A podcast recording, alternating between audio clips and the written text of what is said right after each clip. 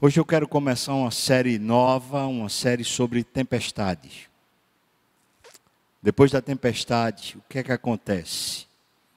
Queria usar, a princípio, a ideia da tempestade como sendo uma grande prova de Deus, um grande teste de Deus para nós, para consolidar os ensinos de Deus. Todos nós estudamos no colégio, já estudamos na universidade, e nós sabemos como é que funciona. Os professores passam conteúdo durante um período, livros, tarefas, coisas que a gente tem que ler, que preparar. Depois de um período, vem as provas. São testes para saber se a gente sabe ou não aquele conteúdo. Eu entendo que as tempestades são como essas provas. Elas testam aquilo que Deus já vem nos ensinando há algum tempo e também consolidam esse conhecimento, porque a gente precisa durante a prova não só provar que sabe, mas de fato ter retido esse conhecimento para nos abençoar.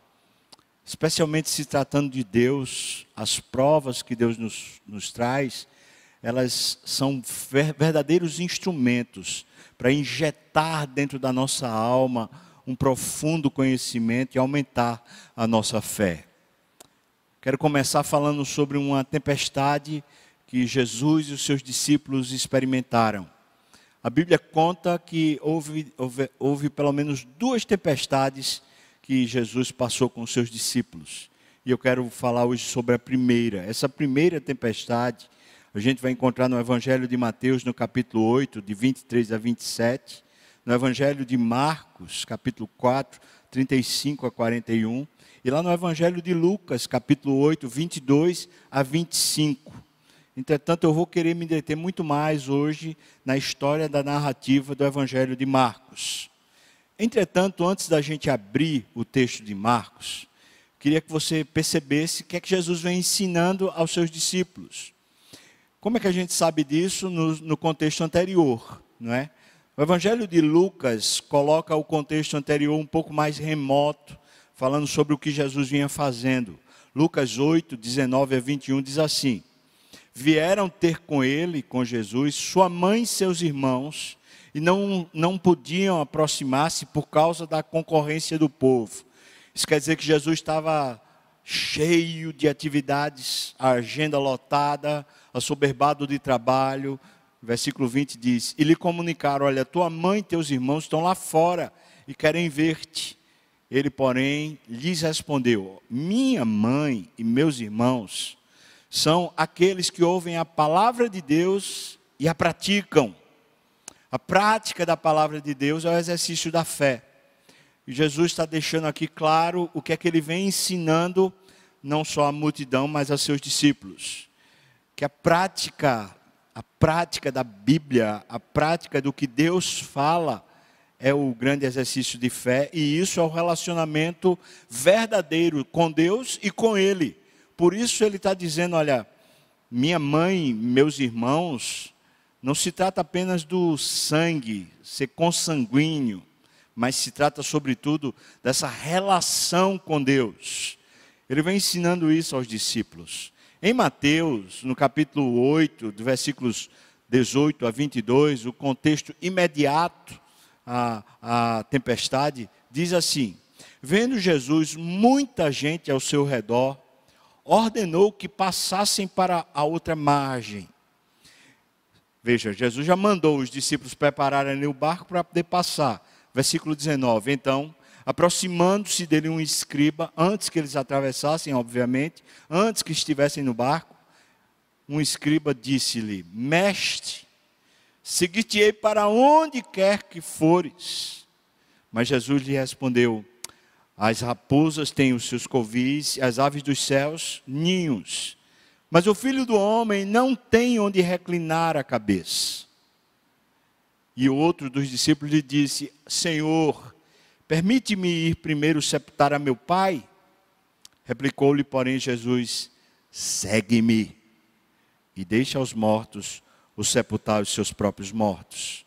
Então, antes de Jesus embarcar, o contexto imediato, alguns estão se oferecendo para se tornarem discípulos, seguidores de Jesus. E Jesus mostra claramente o critério. Ele fala: você precisa de fato me ter como prioridade. De novo, a questão do relacionamento. De novo, o interesse genuíno por Deus. Esse é o conteúdo que Jesus vem ensinando, seja as multidões, ou seja, os discípulos. Os discípulos então vêm nesse período, né, anterior à tempestade, com aulas, com aprendizado sobre um relacionamento mais real com Deus. Não um relacionamento teórico do tipo, ah, eu sei, mas um relacionamento que se propõe a viver, que, que quer viver aquilo que Deus diz, que quer realmente seguir Jesus e as suas palavras. Aí a gente chega no contexto de Marcos. Veja que diz versículos é, 33 e 34, fala assim: E com muitas parábolas semelhantes lhes expunha a palavra conforme o permitia a capacidade dos ouvintes. E sem parábolas não lhes falava, tudo, porém, explicava em particular aos seus próprios discípulos. Então, Marcos coloca a gente dentro de um contexto de ensino bem mais preciso. Jesus, através de, de parábolas, ele ensinava a respeito do reino de Deus. E eu sendo muito sucinto nessa, nessa descrição aqui, reino de Deus é o conceito prático do domínio de Deus no nosso coração. O que Jesus vem dizendo aos discípulos, mais uma vez, ele fala à multidão, mas os discípulos em especial conseguem muitas vezes tirar as dúvidas. O que Jesus vem dizendo a eles é: é necessário que a nossa vida esteja sobre o domínio de Deus. Esteja sob o domínio de Deus. Que Deus governe. E aqueles que exercitam de fato a fé, ou seja, se colocam submissos à Bíblia, à palavra, ao que Deus fala na Sua palavra, esses têm de fato vivido a vida do reino, ou seja, não estão mais governando as suas próprias vidas, mas estão voluntariamente se deixando governar pela palavra de Deus. Estão se deixando governar pela vontade de Deus.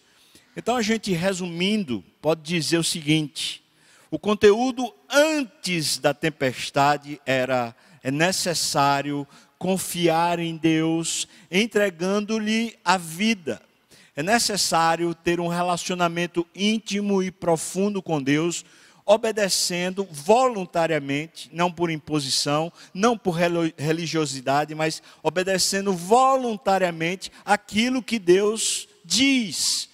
Seja óbvio na palavra, e muitas vezes Deus fala ao nosso coração por meio da palavra e por meio do entendimento da vontade de Deus para nós.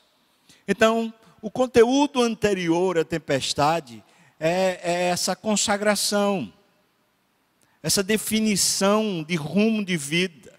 Eu vou viver com Deus, vou viver para Deus. Senhor, eu estou aprendendo isso. Então chega a tempestade. Antes da gente chegar no texto, eu preciso fazer uma pergunta para você. O que é que Deus vinha ali ensinando antes dessa tempestade chamada pandemia? Quais eram os conteúdos que Deus vinha reiteradas vezes falando para você? Se você faz parte daqui da igreja Preteriana das Graças, se você fazia parte, fazia não, faz parte do discipulado, faz parte das nossas reuniões, dos nossos cultos, eu vou lembrar claramente que a gente vinha falando exatamente a respeito disso, de ser servo, de se entregar, de deixar Deus dominar, pelo menos duas coisas muito fortes, com ênfase, vem sendo dita aqui na igreja. Primeiro, é preciso orar todo dia. E segundo, é preciso ler a Bíblia todo dia. E como consequência dessas duas coisas, é preciso, de fato, fazer parte da igreja. Servir a Deus na igreja e servir a Deus lá fora, na nossa profissão, na sociedade, na nossa família, mas servir a Deus como consequência de uma espiritualidade mais profunda, de um relacionamento mais profundo. Então vou dizer para você o seguinte: antes dessa tempestade chamada pandemia que chegou para chacoalhar a nossa vida, pelo menos aqui entre nós, na igreja Perpetendo das Graças, nós vínhamos ouvindo Deus falar conosco de muitas maneiras, dizendo: Eu quero um relacionamento mais estreito com você. Eu quero caminhar mais próximo. Eu quero que você conheça a minha voz, conheça a minha palavra e quero que você se consagre de verdade. Eu posso dizer que, de certa forma, nós estávamos no mesmo contexto que os discípulos antes que houvesse aquela tempestade. Entretanto, Marcos 4:35 começa a narrativa da tempestade. Diz assim: Naquele dia, sendo já tarde, disse-lhe Jesus: Passemos para outra margem. É bom destacar isso. A palavra do Mestre, a palavra de Jesus para os seus discípulos é: vamos passar para outra margem. Tem um destino, tem uma rota, vai chegar lá. Está claro isso. Não há dúvidas. Então, para que duvidar do, do percurso se ele está dizendo, vamos chegar a outra margem? Passemos para outra margem. Versículo 36. E eles, despedindo a multidão, eu quero que você perceba isso, porque isso é muito rico. Na outra tempestade, Jesus manda os discípulos e ele é quem despede as multidões. Nessa, quem está despedindo a multidão é são os próprios discípulos. Então, eles despedindo a multidão, o levaram assim como estava no barco. Me parece, o que está dizendo o texto, é que Jesus estava muito cansado, não é? E aqui diz: e os outros barcos o seguiam. Então, aquela tempestade que assola os discípulos é a mesma tempestade que assola os demais barcos. Então, a gente entende que essa prova não foi uma prova apenas para os discípulos, mas foi uma prova para a multidão que vinha ouvindo o mesmo conteúdo que os discípulos. Versículo 37. Ora, levantou-se grande temporal de vento, e as ondas se arremessavam contra o barco, de modo que o mesmo já estava a encher-se de água. Uma grande tempestade de vento. A gente, quando entende um pouco da geografia, fica mais fácil. O que é o, o chamado Mar da Galileia, o Lago de Genezaré, esse, esse local, na verdade é, é, um grande lago que tem mais ou menos 21 quilômetros de um ponto a outro, 14 quilômetros de um ponto a outro. E ele é cercado por montes ou por montanhas. Então é como se fosse uma cuba de pia, né? margens bem altas e o, a profundidade dele ele é bem profundo no seu centro. Desce um vento forte, vez por outra, sem avisar, vindo do Monte Hermon. Monte Hermon é a nascente, o degelo do Monte Hermon é justamente a nascente do Rio Jordão que vem desaguar nesse lago chamado Mar da Galileia. Então, muitas vezes o vento forte desce da, cordilheira e começa a mexer com aquelas águas, que elas ficam como se fosse uma, uma pia, aquele, aquele roda-moinho vai girando, girando, e aquilo ali é um. É, você não sai do canto, você não vai para margem nenhuma, você vai sendo levado mais para, para o meio. Eles estão lá, num grande temporal de vento, as ondas batendo no barco e o barco começa a se encher de água. Ora, se você está numa tempestade dessa e você não tem um, um salva-vidas, um motor, alguma coisa que, que lhe ajude, você içar velas, você roda. Você não vai para a margem. E se está entrando água, significa uma coisa só. Nós vamos só sobrar vai haver um naufrágio. Em havendo um naufrágio, não tem quem se livre. alguém vai conseguir nadar contra essa imensa correnteza que leva tudo para o centro, para o miolo do, do, do lago? Não, ninguém vai escapar. O, o, que, o quadro que está apresentado para a gente é um quadro de medo. Versículo 38. E Jesus estava na polpa, dormindo sobre o travesseiro.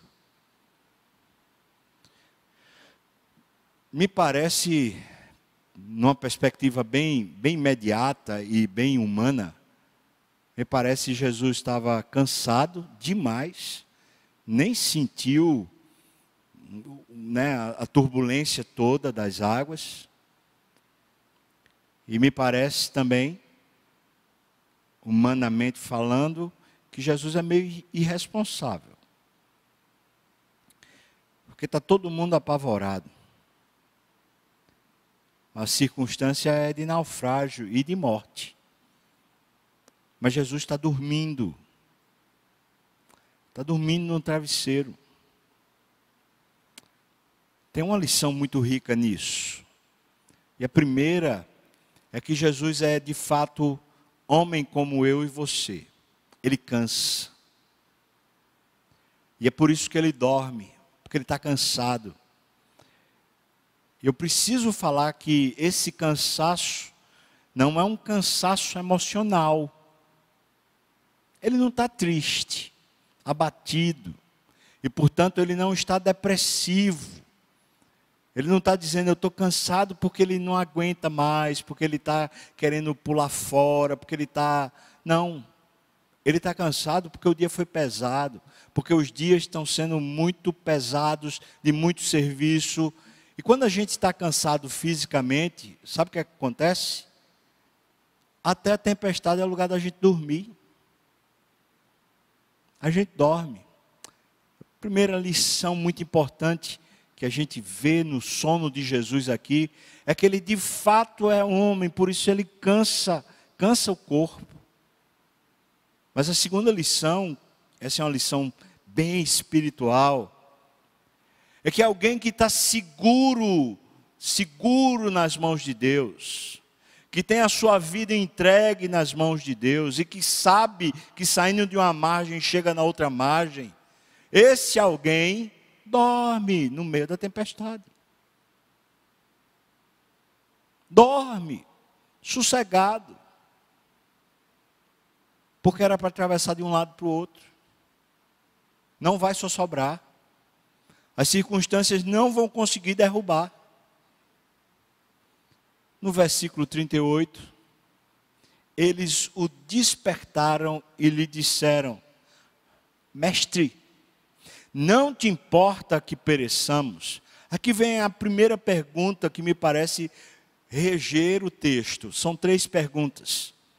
A pergunta deles é: o Senhor não se importa? A gente vai morrer. E o sono de Jesus ecoa no coração de, dos discípulos como uma falta de importância. É como se eles estivessem dizendo: Ele não está nem aí para o nosso sofrimento, para a nossa condição. O que me parece estar faltando um entendimento claro é de que Jesus era o Filho de Deus, vindo ao mundo justamente para poder abençoar a terra. Ora, como é que alguém deixa sua glória? Como é que alguém vem habitar no meio de pecadores, cuja própria vida em si, mesmo antes do sacrifício, já é um tormento, já é uma luta, já é uma humilhação, uma vez que Ele é Deus de glória, revestido de toda autoridade, e Ele deixa tudo isso para estar entre os homens de forma humana. Será que não se importa? Mas o texto vai deixar claro para a gente que eles ainda não percebiam Jesus na monta do que Jesus é. Eles não percebiam a dimensão de quem estava com eles. Então, eles simplesmente estão reagindo às circunstâncias, e aqui fica revelado o nível, o tamanho da fé deles. Jesus vinha ensinando: vocês precisam cumprir a palavra, precisam ter mais intimidade com Deus, vocês precisam de fato ter comprometimento com Deus, ao ponto de fazer parte da intimidade familiar de Deus. Também vocês precisam deixar Deus governar a vida de vocês. Quando a gente diz que Deus governa a nossa vida, significa que Deus governa o nosso nascimento, significa que Deus governa as fases da nossa vida, governa os momentos onde a gente é de alguma maneira homenageado, honrado, e também Deus governa os momentos mais terríveis da nossa vida, naqueles momentos onde a gente é humilhado, onde a gente perde, onde a gente é prejudicado. Ele governa. Também quer dizer que ele governa o dia da nossa morte. Está nas mãos dele o dia da nossa morte não está nas mãos de nenhum vírus, não está nas mãos de nenhum médico, não está nas mãos de nenhuma enfermidade, não está nas mãos de nenhum assaltante, não está nas mãos de nenhuma sociedade, está nas mãos de Deus. Quando a gente de fato crê, a gente crê que qualquer momento da nossa história, do nascimento até a nossa morte, Deus governa a nossa vida. Agora eles estão sendo provados. E enquanto estão sendo provados, a confissão deles quando acordam Jesus é: Nós não cremos que o Senhor se importe conosco. Interessante que ele fala: Não te importa que pereçamos. Quando ele usa o nós aqui, significa que eles estão incluindo Jesus. Então é como se eles estivessem dizendo: O Senhor também não se importa de morrer? Há uma indiferença total. Me parece que a vida de fé, olha, escuta o que eu estou falando com você. Me parece que a vida de fé, quando alguém de fato resolve crer e se despoja desse autocuidado e simplesmente se entrega a um cuidado divino, soberano, todo-poderoso, muitas vezes passa aos olhos dos outros como irresponsável. O Senhor nem, nem do Senhor o Senhor cuida. O Senhor vai perecer também, mas o Senhor não está fazendo nada para se cuidar. Não te importa que pereçamos. Versículo 39. E ele despertando, repreendeu o vento e disse ao mar: acalma-te, emudece.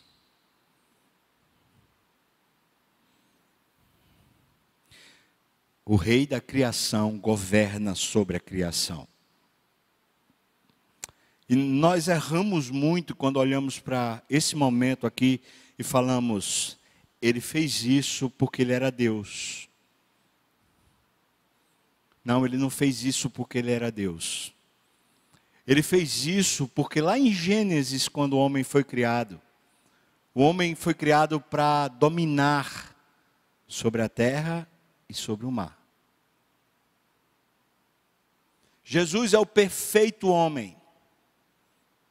E o que ele está fazendo é aquilo que se espera de um regente, um rei da criação. Veja que eu não estou falando que ele é o criador de tudo, porque isso é uma, uma questão só divina. Só Deus é o Criador. E Jesus de fato é Criador. Mas aqui, aqui ele está como um regente. Porque aqui ele está como homem. Ele não está usando a sua divindade para acalmar o mar.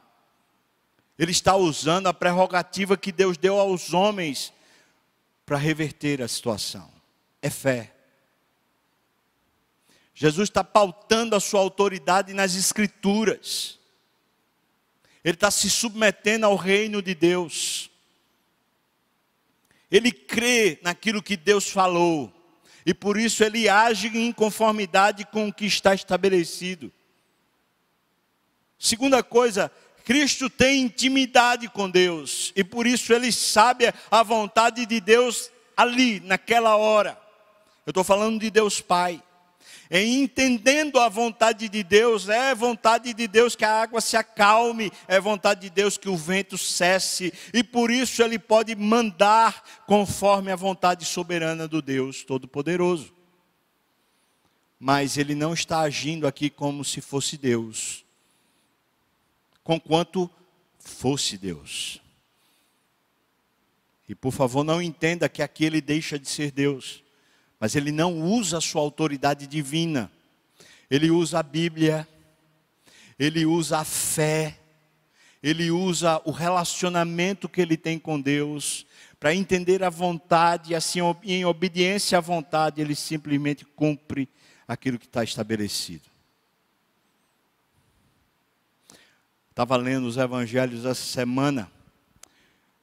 E aqui no Evangelho de Marcos diz que o Senhor Jesus curou muitas pessoas. Diz que num determinado momento ele curou numa multidão todos os enfermos. E o texto diz: para que se cumprisse o que está escrito lá em Isaías 53. Certamente ele tomou sobre si as nossas enfermidades.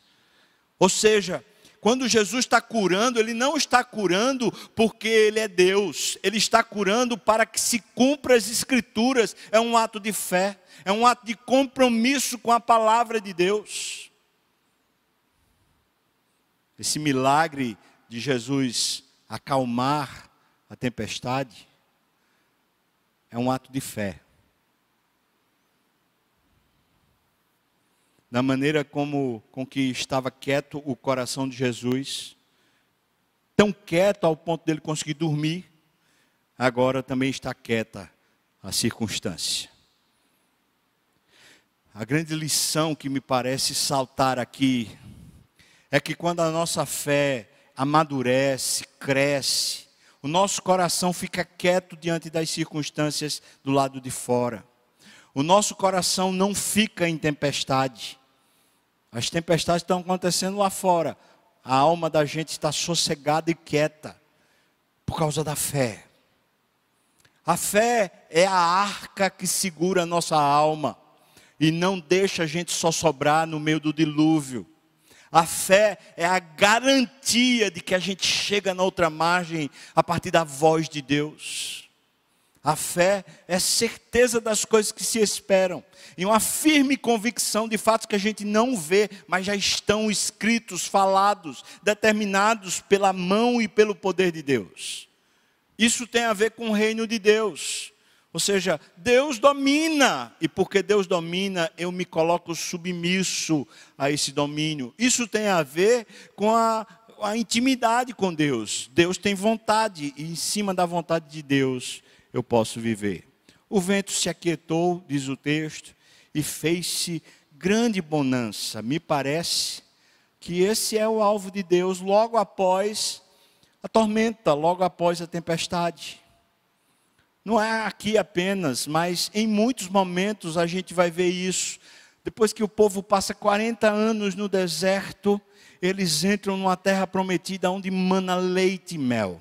Ou seja, depois de uma grande prova, parece que Deus sempre tem reservado para nós um novo período. O sol brilha mais forte. Me parece que os primeiros raios de luz já anunciam o alvorecer de um novo tempo. Então, está aqui, grande bonança se fez depois que Jesus resolveu isso. No versículo 40, então Jesus faz a segunda pergunta. Ele pergunta assim: então lhes disse: Por que sois assim, tímidos?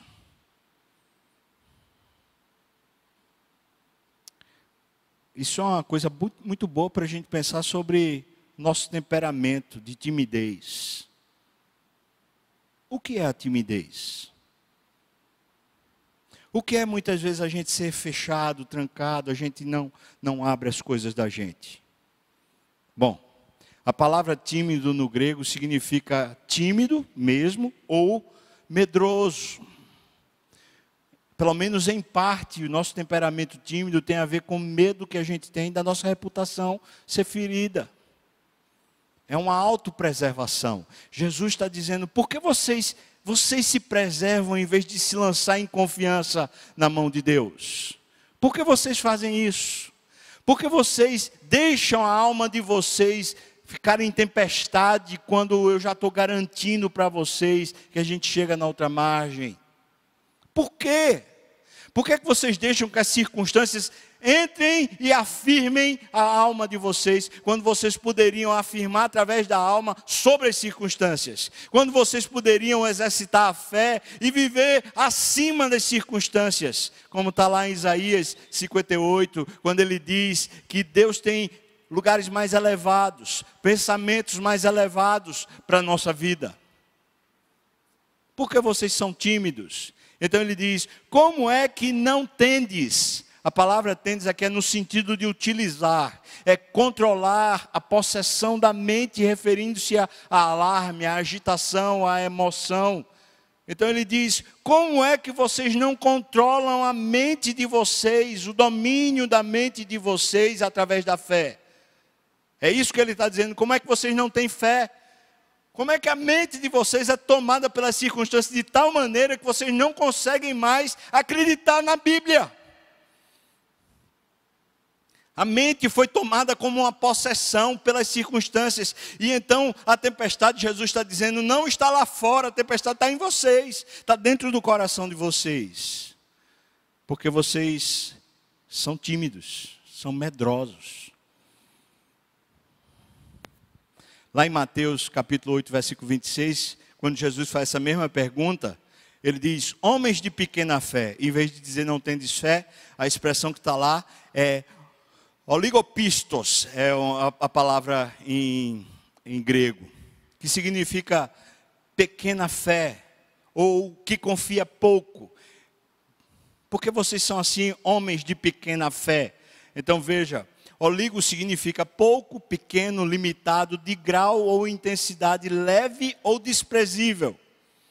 E pistes, que é fé, significa crença, que diz respeito ao relacionamento do homem com Deus e com as coisas divinas. Pistes, fé, geralmente vem com a ideia inclusa de confiança e fervor santo nascido da fé e unido com ela. O que Jesus está dizendo é isso. Como é que é tão desprezível esse relacionamento que vocês têm com Deus? Como é que é tão ínfimo, tão pequeno essa confiança que vocês têm em Deus? Como é que é tão assim frágil esse fogo no coração por Deus? Quando as circunstâncias mudam, vocês mudam dentro. Em vez de de dentro para fora, vocês terem autoridade sobre tudo. versículo 41. E eles, possuídos de grande temor, a palavra grande significa algo para ser altamente estimado por sua excelência. Não é simplesmente volume, mas é para ser estimado por sua excelência. Então ele diz: possuídos de grande temor. A palavra temor é medo, temor, terror, mas também é reverência. Então seria o seguinte: então eles possuídos de uma reverência, cheia de estima por Jesus. Agora eles cheios de reverência por causa da excelência de Jesus. Uma reverência. Eu posso dizer, baseado nessa, nesse texto, que até então eles tinham um respeito que eu vou chamar profissional. Jesus é mestre, eles são os discípulos, então eles têm um respeito profissional. Mas a fé não há um respeito profissional com Deus. A fé é uma profunda reverência que estima a excelência de Deus. A gente anda com aquele que é todo reto, com aquele que é todo justo, com aquele que é todo santo e com aquele que tem todo o poder. Deus nunca erra e nós andamos com aquele que jamais falha. Então, essa, esse santo respeito pela pessoa de Deus, agora eles olham e falam: Eita, não, não é só um mestre, não é só um mestre. Então, possuídos de grande temor, eles diziam uns aos outros. Veja que a pergunta final desse texto não é feita a Jesus, Nem é Jesus fazendo aos discípulos, mas agora são os discípulos fazendo a eles mesmos. É como se houvesse uma voz reflexiva, cada um está pensando e estão inquirindo uns aos outros, dizendo: Quem é este que até o vento e o mar lhe obedecem? Esse santo respeito, essa autoestima pela excelência de Deus, essa reverência por Deus, agora está instigando eles a começarem a avaliar que nível de relacionamento eu tenho com Ele, se eu não conheço Ele como Ele é. Que nível, que profundidade de relacionamento eu tenho. Veja que a prova surtiu efeito. Porque ele vinha ensinando esse conteúdo, agora na tempestade ele prova tudo o conteúdo que vinha ensinando. E eles mesmos estão dando uma nota para ele, estão falando assim: que é isso, a gente não conhece definitivamente. A gente não tem essa intimidade, a gente não tem essa perspectiva. A gente está aqui admirado, absorto, dizendo quem é este. Então, quais são os resultados né? Depois dessa prova que eles viveram, qual, quais são os resultados? Os resultados na vida dos discípulos, o, o depois da tempestade na vida dos discípulos. Primeiro, os discípulos despertam a fé. Aí a gente descobre que quem estava dormindo eram os discípulos. Jesus estava muito acordado. A fé faz a gente repousar aqui na terra mas faz a gente estar ligado no céu, ah, com os olhos bem abertos em Deus. Aqui, os discípulos despertaram a fé. Segundo, os discípulos entenderam melhor o ensino sobre o reino de Deus. Eles começaram a perceber, é domínio mesmo. É domínio de verdade. A nova realidade tinha chegado para eles. Estão percebendo que quem vive pela fé não tem impossíveis para Deus. Terceiro, os discípulos passaram a estimá-lo com grande reverência. Ele é muito precioso. E a gente precisa ter um respeito de profunda admiração. Isso é devoção, irmãos. Essa coisa que estimula a gente a buscá-lo porque ele é quem ele é. Quarto lugar. Quarto lugar é uma aplicação. É, o que é que você tem aprendido com a tempestade que Deus enviou para nós que estamos no mesmo barco? Sabe o que é interessante? É que, como está dizendo no texto de Marcos, os outros barcos também participaram da tempestade. Entretanto, só esse barco tinha Jesus. Só esse barco viu Jesus perguntando: por que vocês são assim tímidos? Por que vocês têm uma fé pequena? Só este barco, só estes discípulos. Só esses discípulos descem na outra margem com a seguinte questão: quem é esse? Ou seja, com a, grande reflexão que agora se torna aprendizado para eles a respeito de uma fé madura, a respeito do reino de Deus e a respeito de uma estima profunda com reverência a respeito dele. Por isso, a quarta questão que eu levanto é: quais são os resultados desse, dessa tempestade que a gente vem vivendo para você? Porque a gente está tudo na mesma tempestade. Agora, no seu barco, Jesus está lá? Ou você simplesmente está num barco à parte, no meio da tempestade? Se ele está lá, quais são? Quais são os resultados na sua alma?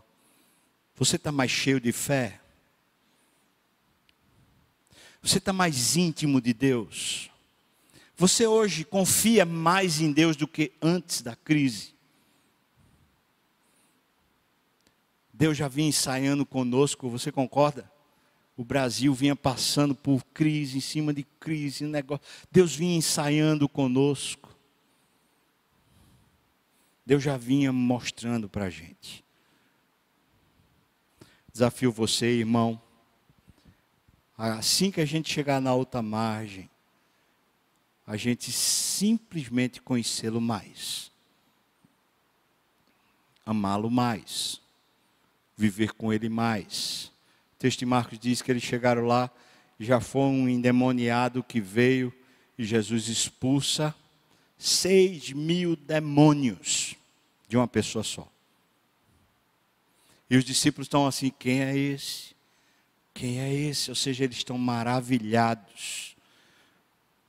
Chamo você para isso. Vamos orar? O pessoal do louvor pode vir. Obrigado, Deus, pela tua palavra tão viva, tão eficaz. Que o Senhor nos abençoe através dessa palavra, fortaleça o nosso coração e a nossa alma. Ó oh Deus, como tu és precioso. No nome de Jesus. Que a graça do nosso Senhor e Salvador Jesus Cristo, o amor de Deus, o nosso querido e amado Pai, a comunhão, o consolo, a bênção, o poder, o avivamento do Espírito, venha sobre nós, o povo do Senhor, não só agora, mas até quando Ele voltar e nos tomar para si. Aleluia!